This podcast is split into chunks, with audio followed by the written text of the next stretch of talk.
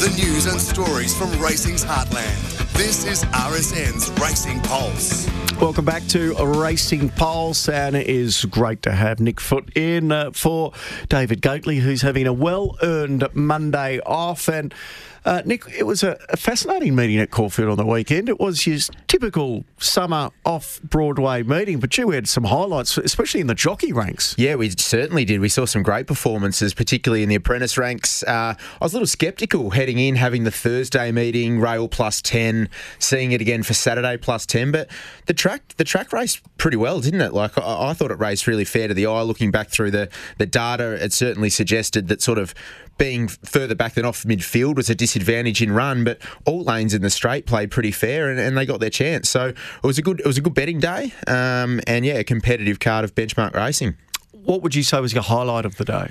Uh, I was really taken by, uh, probably by, the, as you mentioned, the jockeys, but horse-wise, I really liked Traffic Warden's win in the mm. first. Mm. Um, did get favours, but just to the eye and the way it looked, it was, it was exciting to see that sort of Frank, that Storm Boy form from the first run in Sydney come down and do it in Melbourne. So um, I think we're sort of turning our attention now, aren't we, to the two-year-olds leading into the Magic Millions and, and how they're performing. So I've got a I've got a close eye on those. Um, but yeah, look, it was just a, a, an overall, it was a nice competitive day of benchmark racing. Yeah, it was a lovely ride and a nice win by Traffic Warden. Uh, same colours, uh, Jamie Kah again. And I asked Sharky in the verdict, and he was pretty blunt with his assessment. What did you make of the other Wellback Godolphin runner and, and the ride that Jamie had uh, when she uh, decided to push the button, what may have been a little early, considering he did a little bit of work and over race, Jambalaya? Yeah, there was. Look, she reported there was um, over raced in the early stages, but I don't, I can't land on it being a forgive. Um, look, perhaps that first start at the Valley, it was so good to the eye. It was so soft. Um, given Jamie, she's such a balanced rider. Maybe maybe she did ask a little bit more that day at the Valley than we might have gave her credit for. And when she sort of asked for its head on Saturday, it, it fold, he folded up pretty quickly. So mm. um, it's a, it's a little bit inconclusive. I think I'd like to see go around again, but again, maiden grade to benchmark seventy, it's it's quite a step up. So, um, look, disappointing on face value, particularly relative to starting price and what they go around at. Uh, but geez, what a nice performance by Ginger and Pink. Well, it, was funny because Jambalaya actually was easy, wasn't it? And the money was coming for Ginger and Pink. I think it was about a dollar ninety on the Friday. Jambalaya ended up starting two forty, and Ginger and Pink you know, came in from around about five odd dollars to three eighty. Yeah, and you were spruiking ginger and pink in, in here on Friday, and I must admit I thought Jambalaya were far too short at a dollar eighty. Got out to two dollars forty, and I had a nibble myself, thinking, well, this price is, is too big given what we've seen first up in, in maiden grade. So uh, really impressive by Ginger and Pink. She got home seven point three lengths inside the all benchmark over the final six hundred. So on the clock, it was really good as well. She got to thirteen hundred meters as a two year old too. So I'm not sure what the stable have planned for her, but she she looks the type of filly that could um, take that step up to 1400 metres next start. It was actually fascinating listening to Peter Moody's post race interview. He said that um, every time I walk into the, the stable, she's lying down, which tells me that she's still growing. So he's uh, unsure whether he'll get another run out of her this time, put her away, maybe come back a little deeper in the autumn.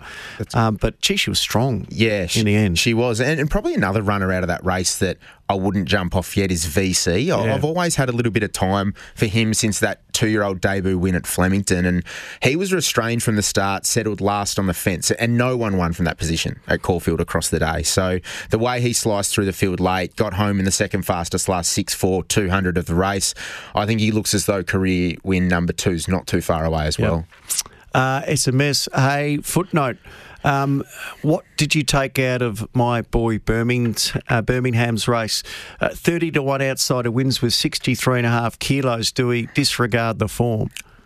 I should have prefaced this at the start when you asked performance of the day, and I actually should have responded with my boy Birmingham yeah. because I, I, read a terrific article this morning on dot .com um, around my boy Birmingham from Carl Delolio. So um, carried 63 and a half kilos. That's the heaviest weight of any Saturday winner in Melbourne on the flat since August 2007. So phenomenal placement, 66 and a half, claimed three with Tatum Bull. To be able to perform like that up on speed, drew barrier 10, big weight sent straight to the front. Did it at both ends. So when the race went 7.4 lengths inside benchmark overall rating, a, a terrific training performance, courageous placement. Yeah, terrific first Huge up performance. run. It was So definitely. what, what do we what do we take out of that race? Has he just come back unbelievably well, or the beaten brigade? Do we put a little question mark next to them? Well, I just had here in my notes everything had its chance. Yeah. So, like, I, I- in terms of the shape, how it's set up, what the data sort of says, well, and what we saw throughout the day, them running on, eh, everything suggests that they had their chance. But my boy Birmingham was too tough at both ends. I see they're talking possible Standish handicaps for Baldino, uh, who won well in the, the last. But as you mentioned, it was difficult to make ground out wide. So, do you give a bit of extra um, credit to Kin in the last? Yeah, definitely. Look, it was a classy on pace performance. Sort of eyeballed by Jungle Jim for a thousand. It was it was fairly even the tempo. The, the race did rate well overall. Um, Five point seven lengths inside the class average. I think Kin did Kin things. Um, Got back, finished off really strong. I know it was the shoot start, and generally you can get a position with cover you can move forward and, and around Caulfield, it's not too much of an issue. But I think Jamie sort of had to take a medicine with a few inside her pushing forward. So you can't be too critical of the ride. But she let loose on the outside, recorded the fastest last 8.64 of the entire meeting. So I think you can look for her third up. Perhaps. hard to catch her, Oh, she is hard to catch. I've certainly been a, I've certainly been a sucker when it comes to kin. Um, but you know, drawn a touch softer. Yeah, it, perhaps a little bit of a, a Goldilocks in many respects to placement there, Michael. Is Love Argue a horse to follow out of that race as well? Uh, let me just have a check of my notes here. Um, Made good ground with not much room. I, I thought at the end it had a bit more to give. Yeah, it was a bit slow away as well. So um, straightened up, but again, um, blocked. Had some excuses in the straight um, as well. So yeah, perhaps one to follow and mark as well, Michael. There's another SMS coming through here. Hey, boys. What did you make of the run of Trafficante? Looked like it had a lot of horse but couldn't get out. Yeah, 100% agree. So that, that was race three. That was a benchmark 70 over the mile. Piaggio was a very nice win in that race. I had Mr. Trafficante as, as the forgive horse in that race. So thought the margin was touch unfair. I, I don't think Mr. Trafficante would have beaten Piaggio, um, but he wasn't suited by the shape and, and the tempo when trying to get clear air. Had a tiring foolproof What on his outside. Foolproof? Yeah, not sure. Was there anything in the stewards? No? Uh, not that I could see. It was disappointing, wasn't it? on Um, face value, you'd have to say so. Just looking at the stewards now. This, yeah, nothing. Um, just a post-race vet exam revealed. Um, oh, lame right hind. There you go. So veterinary Alright. clearance is required um, to race again. So right, well, lame. there is an excuse because he was Yep. off that run at Moonee Moonee Valley. Valley, yeah, very disappointing. Very, good that night. Um, well done to John Leek Jr. Uh, Regal Power.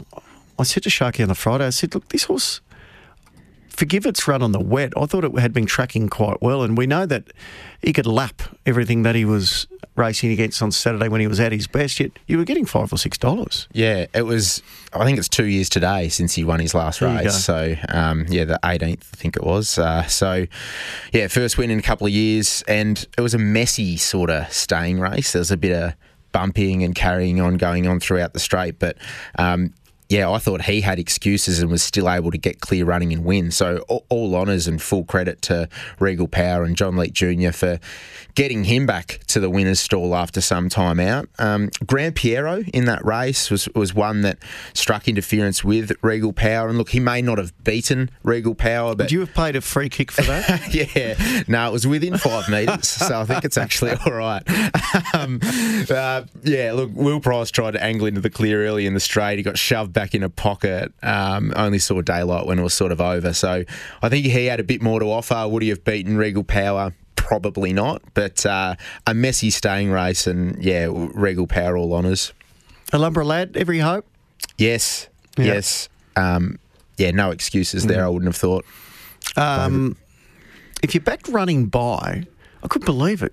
Got crunched into a dollar seventy. I know it was my You best. It was my best of the You weekend, would and I have was. been a bit nervous, wouldn't you? I I was. It's um, that's very much Nick Foot things right there for something to crunch into a dollar seventy and not perform. But our man, our man Dylan Browne McMonagle. have you got a nickname? We've asked the, the listeners. Monocle, Mc, McMonagle, I, have been. I had him on Big V Racing last week, and I've been going DBM. DBM, Yeah, Yeah, I think DBM. We need to probably make that stick. it's so- easier than the monocle. Mc, Mc, McGoggin- Yeah, you there was a, there's a bit of Harry Potter going on about that too. don't you, don't you worry. But um, hey, this is a very impressive win once clear by running by. So the race went well. So we saw Najiko rumbled again.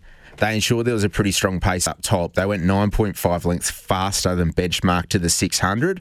That really did set up and benefit the likes of running by, who, who set up off midfield. And young DBM, uh, he experienced some difficulty around that 400, but once he got clear air and got into the work, um, got into his work, he was able to finish off strongly on her. Really so strong. yeah, all, all honours and yeah, landed a landed a lot of best bets. That's for sure, Michael. Uh, here's an interesting SMS. Hey, Blue Eyes, great show as usual.